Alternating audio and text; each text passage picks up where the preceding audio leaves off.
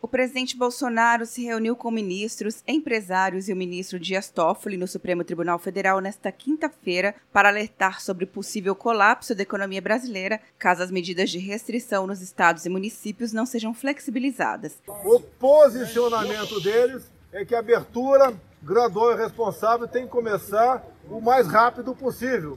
Caso contrário, podemos atingir situação de países que nós já conhecemos. O executivo Marco Polo de Mello, presidente do Instituto Aço Brasil, destacou a queda na atividade industrial em abril e suas consequências. Tendo no mês de abril o pior mês de venda desde 1995. Então, se eu pudesse é, resumir e fazer uma caracterização, a indústria está na UTI.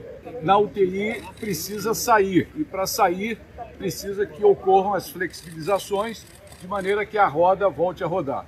O ministro da Economia, Paulo Guedes, avaliou que o país pode entrar em colapso econômico e desorganização social caso as medidas para o retorno da economia não seja rápido. Guedes reforçou a contribuição do serviço público e o veto ao trecho do texto aprovado no Senado para auxílio a estados e municípios, que prevê aumento salarial. E com dois anos sem aumento, estamos falando de 130 bilhões de reais, que poderiam ser usados justamente em outras atividades. Eu acho que é uma oportunidade que o Congresso teve, mas não fechou essa porta para esses aumentos. Eu estou sugerindo ao presidente da República que vete. E o presidente Bolsonaro disse que vai assinar um decreto para ampliar a quantidade de atividades essenciais em meio à pandemia de Covid-19.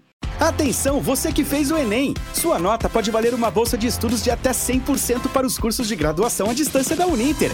Isso mesmo! Até 100% de desconto em mais de 90 cursos. Transforme seu futuro. Acesse o site e inscreva-se agora. Uninter, a melhor educação à distância do Brasil. Uninter.com De Brasília, Luciana Castro.